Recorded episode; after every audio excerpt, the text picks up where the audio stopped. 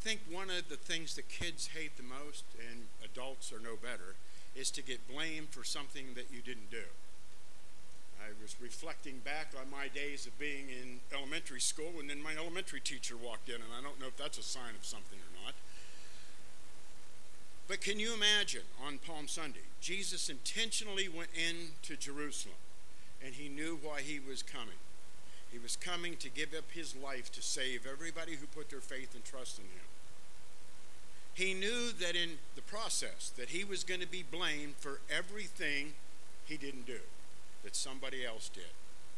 He knew that he was coming to a point where he was going to be on a cross paying for everyone else's sins, and God was going to look at him and see a murderer, a rapist, a child molester. God was going to look at Jesus and see a gossiper and a liar and somebody full of pride. God was going to look at him and see somebody who put something or somebody first other than God himself. God was going to look at his own son and see a thief, a follower of Satan, or an atheist, an adulterer, somebody who covets other things that belong to other people. And I could go on and on and on. And so it was at that time when God looked at Jesus and saw those things, he had to look away and abandon Jesus because God, being a holy God, could not look upon sin. Jesus intentionally rode into town on Palm Sunday to take the blame for everything you ever did that disproved God and everything I ever did. So we come today to worship our Lord and Savior Jesus Christ with nothing else said this morning, and we have lots more to say. That in itself would be enough to reflect upon of, that we ought to give our very best worship today to Jesus Christ. So as Paula plays, and we reflect and prepare our hearts to worship today, let's do so in mind. Jesus took it all upon himself, and it wasn't an easy thing he did. It was very, very painful to him and to his heavenly Father. Um, situation uh, every spring, and Lord, we just pray that people will give very, very generously in the coming weeks to this wonderful work. And we thank you for the, especially today, we thank you for the work of Zachary and his family among young people, and perhaps they're even now preparing for adventure camp this summer. So, Lord, just bless them and all their efforts. And, Lord, we just want to see many, many people come to know you. And in this situation, young people come to know you through the work that they do. In your name we pray. Amen. This the power of the cross. Christ became sin for us. He took the blame. He bore the wrath. We stand forgiven at the cross. Says, you should have joy in your heart if you've had a good day, right? Or does it say, you should have joy in your heart if the flowers are blooming today? Or you should have joy in your heart if you had lots of company this week? Being facetious, I could go on and on. The Bible says you should have joy in your heart when? Always. Christians should have joy in their heart in all circumstances, no matter what you're going through, every day of the week. The reason why is what we're celebrating today that Jesus intentionally came to give up his life and that he promised, I'm coming back to get all who put their faith in me, and you'll be with me forever in paradise. And so Along with our offering today, I'd like to pray that we would also give to Him an attitude of joy, contentment, that things are well with our soul because of what He's done for us. Let's pray. Our Father, as we give our offering to you, we also do offer to you our hearts. Lord, please help us to be grateful people, people that have joy in all circumstances because we know what we have, what Jesus has done for us, and the promise that He will keep that he will come and get us one day, and that we'll be with him in paradise forever.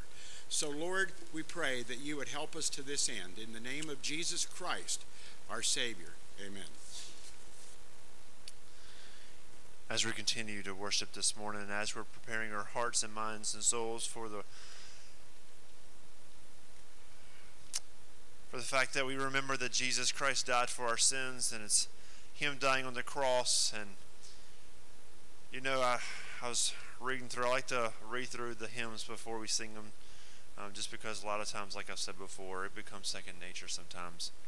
Um, but as, as, you know, the fact of the matter is, we can sing about the truth of God's word all day long, but until it actually means something to us, it's really meaningless. Um, in verse 4, where it says, Love so amazing, so divine, it demands my soul, my life, my all. And the fact that we worship and serve this Jesus Christ who died on the cross for our sins, it does demand all of us, right? It demands everything that we have and everything that we say and everything that we do. And so let us reflect on that as we're preparing our heart for the Word of God being preached this morning. Stand with me, and as we're just singing about the cross and everything that He's done, and we just say thank you to Jesus for taking our burden. Amen. You may be seated. Jason called last evening and he said, Randy, I'm really not feeling very well. And I said, Well, that's too bad. I'll pray for you. we talked for a few minutes and he said, Well, yeah, I'm really not feeling well. What are you going to do about it? I said, I'll tell you what, I'll stay up an extra hour tonight and pray for you. And I did. And in the day, and I, he asked if I'd at least read the scripture for today. So I will. We're going to be in Mark 15, verses 16 to 47. A lengthy passage, but one that we don't want to cut off. Mark 15, 16 to 47.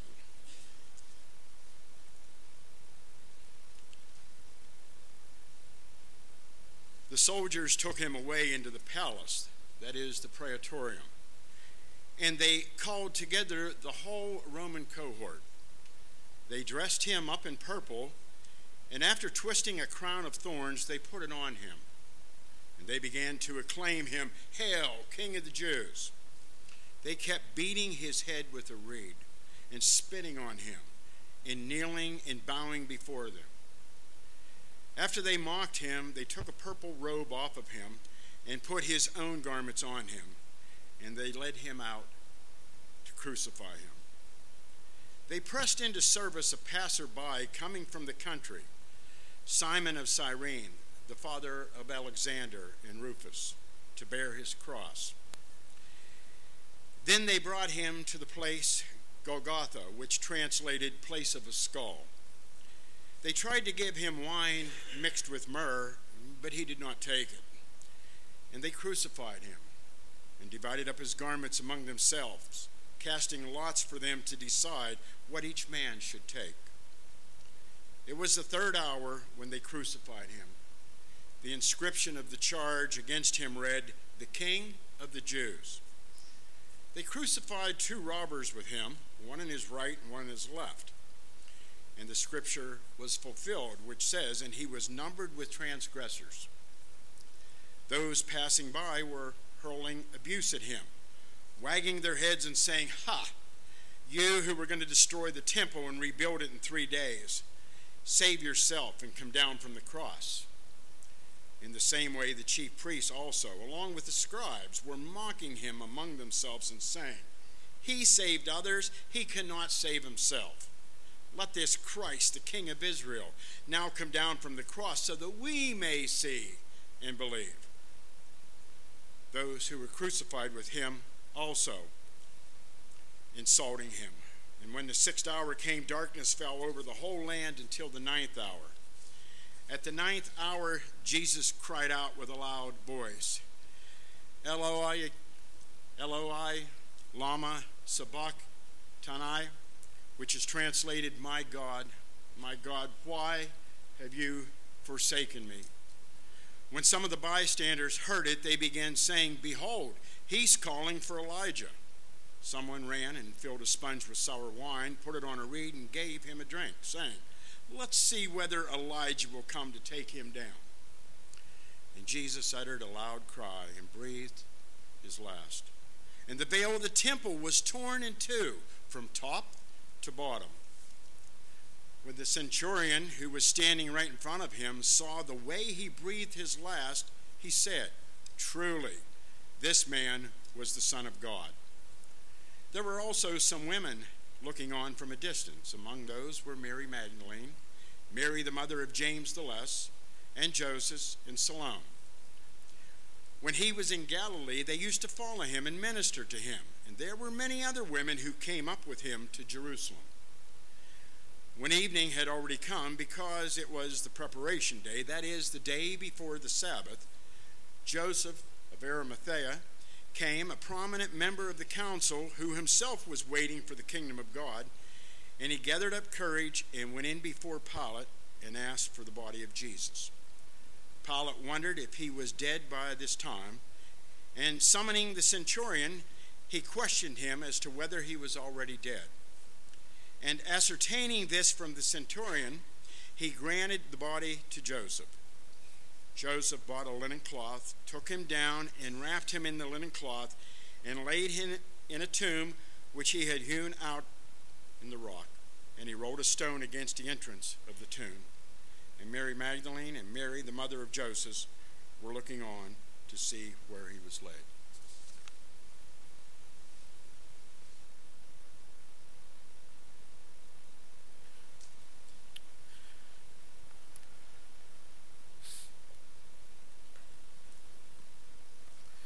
The song we just read started off the mysteries of the cross I cannot comprehend.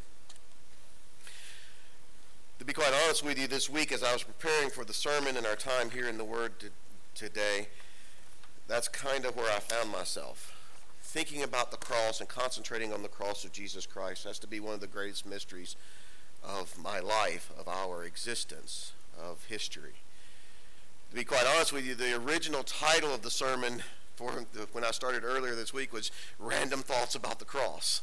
Because as I read it, I just found myself kind of overcome with just different thoughts that didn't seem to have any kind of uh, line of thought within them. It was just random and scattered everywhere.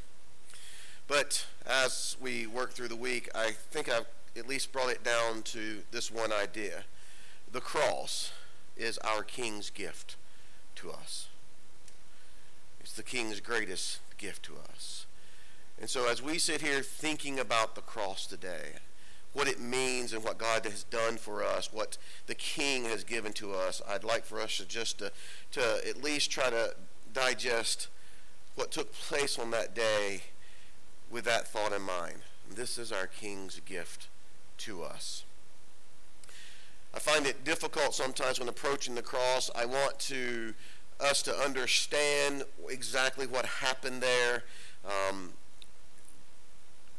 not in any kind of way belittling or making light of the pain and the suffering that Christ went through but also don't want to get morbid in the, into the, all the scientific study of just how horrific it is and, and bring ourselves with guilt-ridden kind of flagellation of ourselves because of how bad it was and, and not miss the, the significance of what the king had done for us. That we can get kind of over into this really morbid, crazy side and miss the, the love aspect of it. We can miss the grace of it. We can miss the God's plan of it. And we can miss the King's giftedness to us. And so as we think about this, the first thing I'd like for you to realize is that the King's gift, it's, it's a love gift. It really is a gift of love to us. That it is love that drove Jesus to the cross. It is a fact. Jesus was not the first person, and he was not the last person to ever be crucified. The Romans used crucifixion for a long time, and they would crucify hundreds and hundreds and hundreds and thousands of people on crosses. It was, uh, it was a special execution designed not to really execute so much as to prolong death.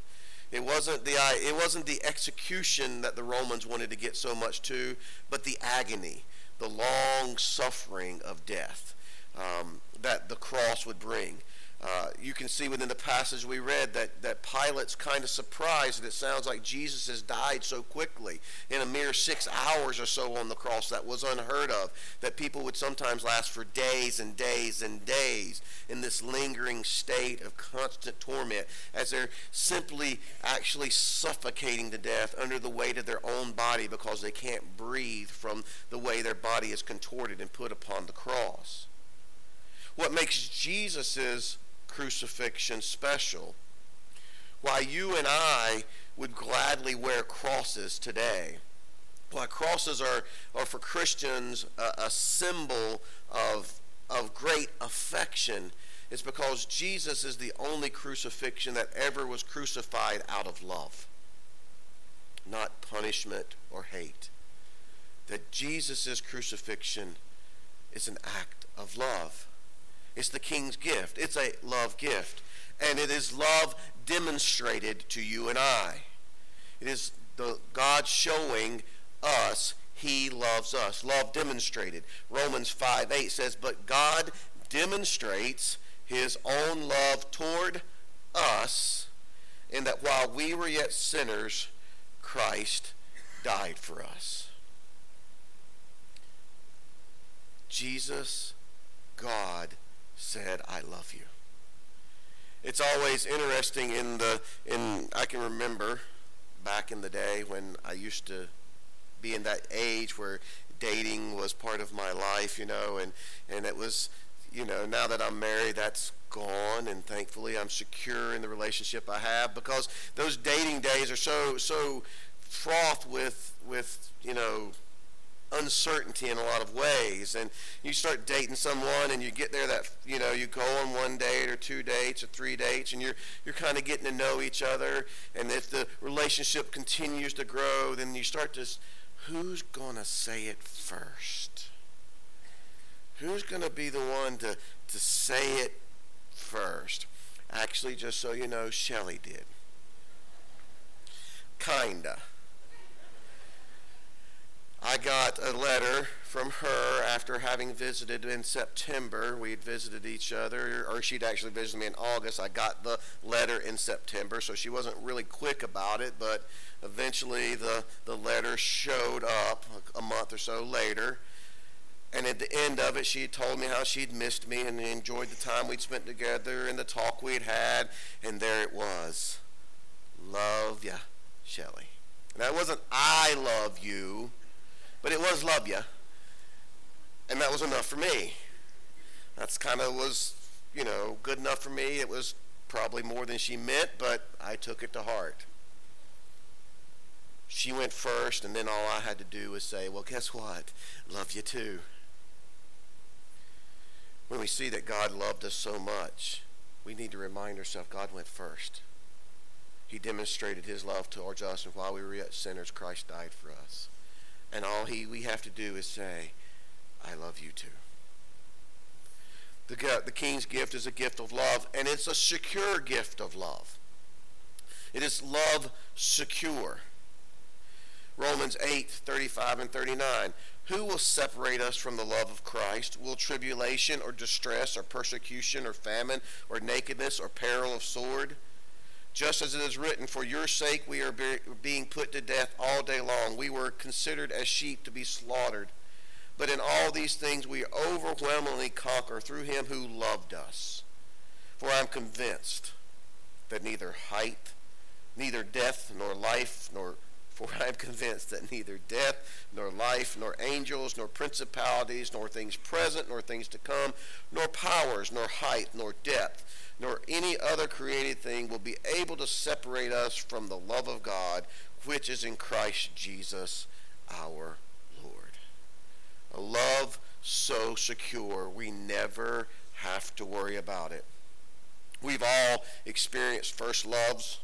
We know what it is like to have our hearts broken in those first romances we have with other people when we, we've committed to each other verbally. We're going to love each other forever and ever and ever and ever. And then three weeks later, we found forever came to an end. We know how that sting of proclaimed love that doesn't last, how that hurts us. But we never have to worry about our heart being broken from God that God will always love us. That when God says forever and ever and ever and ever, he actually means forever and ever and ever and ever and ever in eternity. The fact of the matter is, one of the things I've been thinking about quite a bit over the last several days or several weeks is the idea of unconditional love. Is probably one of the most mind blowing thoughts that I ever have. To be quite honest with you, I think it's easier to understand Trinity, how there's three persons in one, than there is to understand what unconditional love is all about. That we can't do anything to make God love us more, and we can't do anything to make God love us less. I love that saying. I just don't understand it because it's not the world I live in. It's not even the love I really give to other people. That, that my love, although I want it to be unconditional, is very far from it in so many cases. That I find myself giving and withholding love based on how people perform or don't perform or live up to my standards or don't live up to my standards. And then when I find myself facing the cross and realizing that I have yet fallen, I have yet failed again, I have sinned one more time, and I come for Jesus again, confessing that and saying, Lord, thank you for the forgiveness you gave me at the cross. Reapply it to my life again. I confess that. Cleanse me from all unrighteousness. I find within myself that nagging, how can you still love me the same? I don't understand how that doesn't affect it. But we just have to trust in faith that Jesus said, This is secure. It might be easier to say that Jesus' love is quite literally nailed down. Finally, the king's gift is a love gift that is a complete love or love complete. Verse 38 of the passage that we read said, And the veil of the temple was torn in two from top to bottom. One of those events that happen at the crucifixion that we kind of know about, but because it's removed from Golgotha, because it's not there at the cross itself, it sometimes doesn't get, I think, the attention that maybe it should get. It's, it's an amazing thought. It's an amazing event. It's a miracle among miracles. That in the temple, there's this giant curtain that separated the Holy of Holies, where God's presence was, and the people were on the other side. And, and no one went into the presence of God. And then at the death of Jesus, that curtain rips from the top to the bottom, from God's end to man's end. It doesn't rip up, it rips down. And what I think it shows us is that the love of God, the, the act of God, the plan of God was now complete. John 19:30 says this. Therefore, when Jesus had received the sour wine, he said, It is finished. And he bowed his head and he gave up his spirit. That's another version of what happens at the cross. And Jesus said, What I came to do is finished. It is complete. I have completed God's plan. Hebrews 9:12 says, "And though and though and not through the blood and goats and calves, but through his own blood he entered the holy place once for all, having attained eternal redemption." That the what Jesus did on the cross was a once for all sacrifice. It was love complete. It was the completion of God's love. There's nothing more is needed for what Christ has done. We can't do anything. We don't need to do anything. We shouldn't try to do anything to add to what Jesus did on the cross. It is sufficient. It is complete for all of us. It is love complete. 1 Peter 3:18 says for Christ also died for sins once for all, the just for the unjust, so that he might bring us to God, having been put to death in the flesh, but made alive in the spirit. The veil represented separation between man and God. That separation is now gone. We can now enter, be brought into God's presence.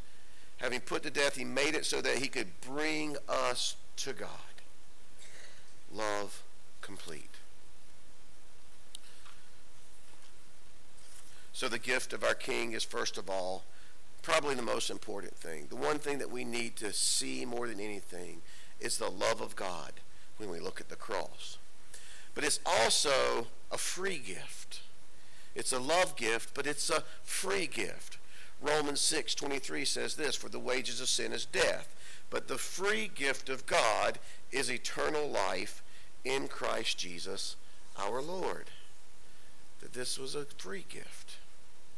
One of our elders recently saw a sign at a local church that said free tickets to heaven inside we sometimes talk about these things, and he was just kind of, we muse about these things, and not in any kind of harsh kind of way, but he was just kind of pointing out how he had a little exception with that statement because he said, you know what, those tickets really weren't free.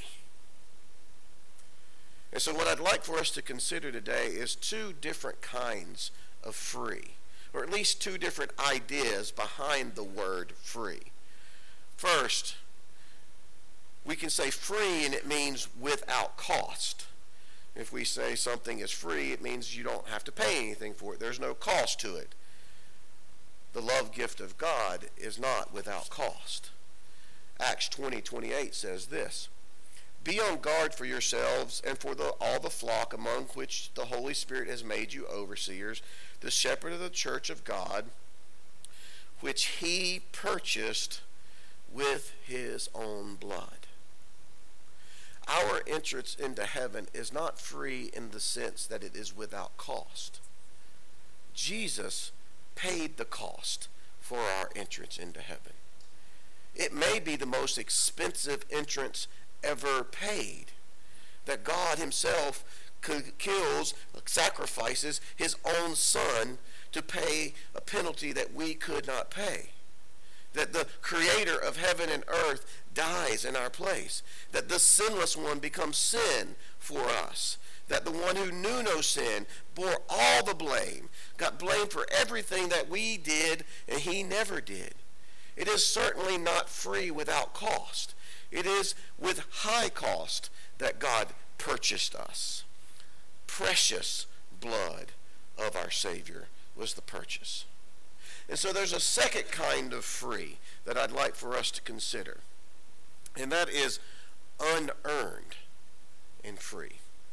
Like sometimes you can give someone something to them freely, but that they haven't earned it.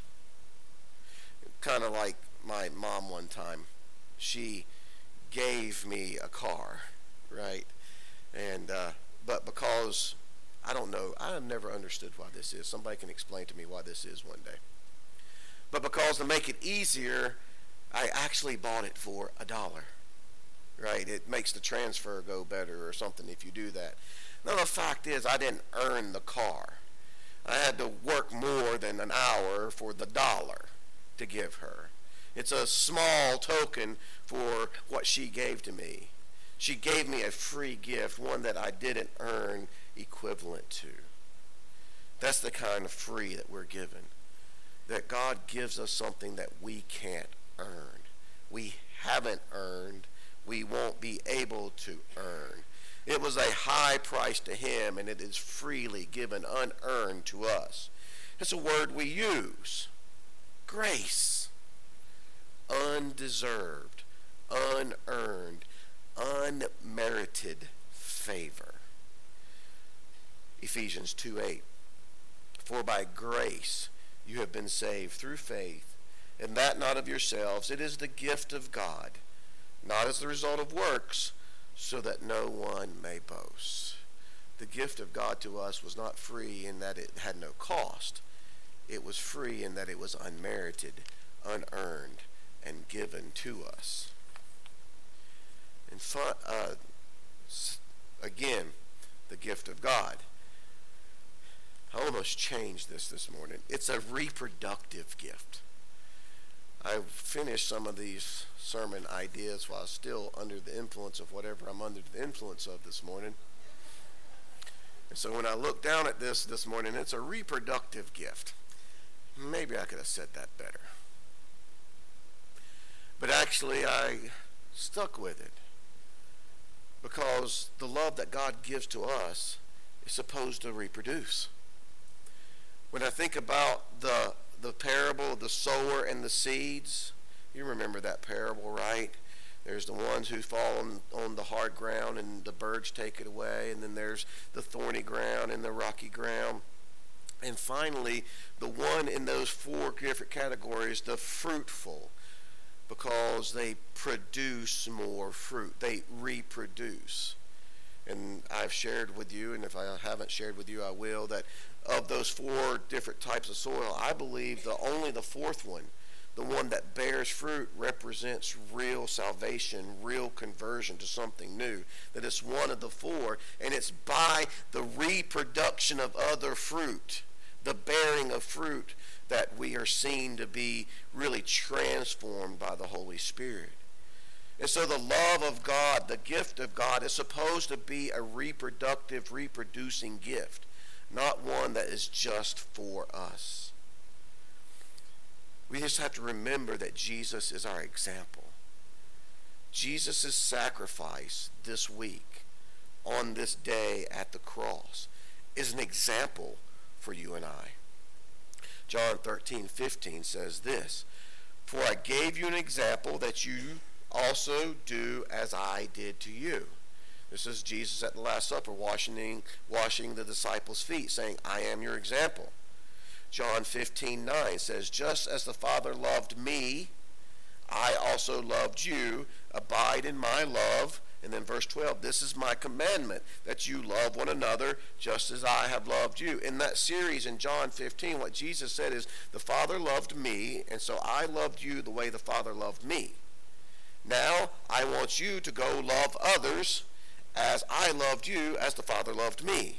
See the reproduction there? Father loved Jesus, Jesus loved disciples, now disciples will love others.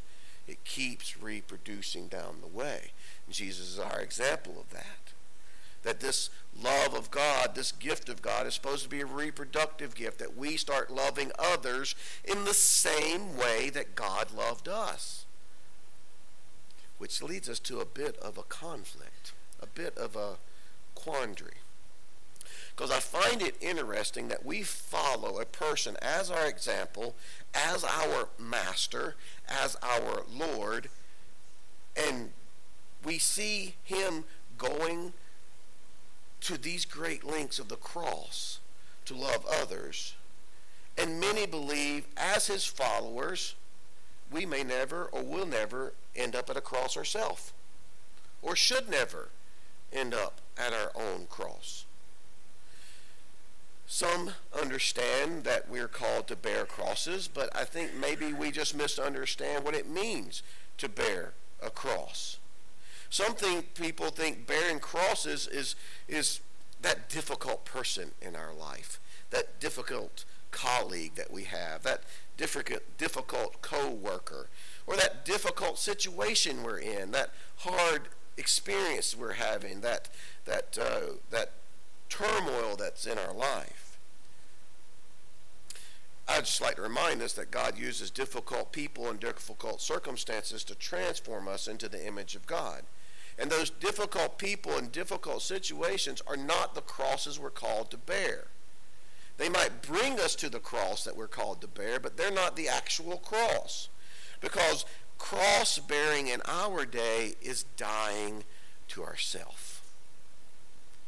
And that the people that we find difficult and the situations we find difficult lead us to a place where we have to die to ourselves. That's cross bearing in our day. I had someone just give me this recently, trying to define what it means to die to ourselves. I remind you what Mark said in, in chapter 8, verse 34. And he summoned the crowd with his disciples, and he said to them, If anyone wishes to come after me, that is, if anyone wants to be my follower, he must deny himself and take up his cross and follow me. That is, Jesus' followers, we must cross bear too. And I believe that's dying to ourself. So what does that look like? Here's some ideas.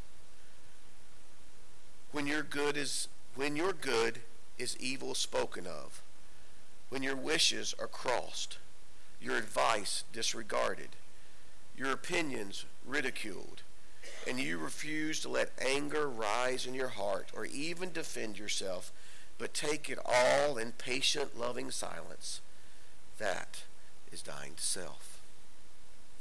When you lovingly and patiently bear any disorder, any irregularity, any unpunctuality, any annoyance, when you stand face to face with waste, silly extravagance, spiritual insensibility, and endure it as Jesus did, that is dying to self. When you are content with any food, any offering, any climate, any society, any clothing, any interrogation, any inter- interruption by the will of God, that is dying to self. When you never care to refer to yourself in conversation or to defend your own beliefs, your own good works, or itch for commendation, when you can truly love to be unknown, that is dying to self. When you can see your brother prosper and have his needs met, and can honestly rejoice with him in spirit, and feel no envy nor question God while your own needs are far greater and in more desperate circumstances, that is dying to self.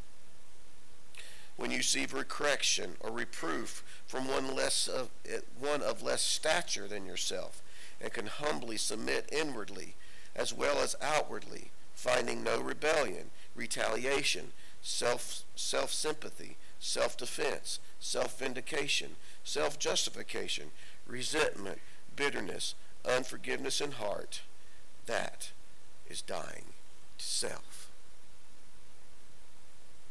I guess the best way to sum that up is when it comes to cross bearing, when we look at our lives, when we think about reproducing the love that God has shown to us, what do we have to sacrifice to be like Jesus?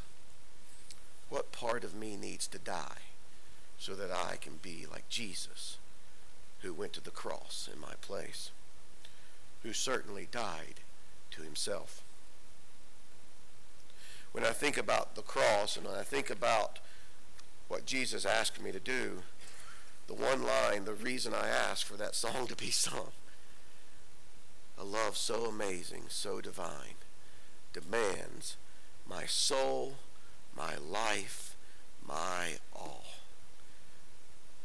May I die and die and die to myself so that I can spread the gift of God's love to others around the world. And finally, it's a responsive gift. This is maybe the most often challenging part of this gift. So it's a gift of responsibility and responsiveness that we can't just kind of ignore it. There's two events that take place that I think highlight this. First, in verse 39, when the centurion was standing right in front of him, saw that that the way he breathed his laugh, he said, "Truly, this man was the Son of God." verse 43 Joseph of Arimathea came, a prominent member of the council, who himself was waiting for the kingdom of God. He gathered up courage and he went before Pilate and he asked for the body of Jesus. Both these men who respond to what they see happen on the cross that day, they knew what they were saying it doesn't tell us much about the centurion. Many people will debate whether this was a statement of faith or not a statement of faith, that he became a follower of Jesus or didn't become a follower of Jesus that day. I know this that for a Roman to proclaim Jesus was the Son of God is a very bold statement. That if he said that out loud, he was playing with his life. Joseph Arimathea knew the same thing. He had great to lose. He was a prominent member of the council, and he'd kind of, on, on a couple of different occasions, tried to stand up for Jesus in a kind of sideline kind of way without really sticking his neck out there. And finally, he has to get his guts up, his courage up, and lay it all on the line for Jesus and go ask for his body. He had to respond to what he saw. Both these men knew what I was talking about when they said, A love so amazing, so divine, demands my soul, my life, my all. I will lay it all on the line and respond to the gift of God. Hold nothing back. The question is, I guess, what does that love demand of you? How shall we respond? Can we remember just how much God loves us? He demonstrated it first. It's a secure love that is nailed down, and it's a complete love. Will we boldly tell him and tell others, I love him too? I love Jesus. Acts 1 8 says, You'll be my witnesses in Jerusalem, Judea, Samaria, and innermost parts of the world. All you have to do is go and say, Hey, Jesus loved me. He showed it and demonstrated it on the cross. And I love him. Will we respond by that free gift with great living a life of gratitude, realizing that it was a, a gift of great price, but it was given to us in an unmerited condition, that we didn't deserve it, and we will live our life in gratitude, giving thanks every day for the gift of God.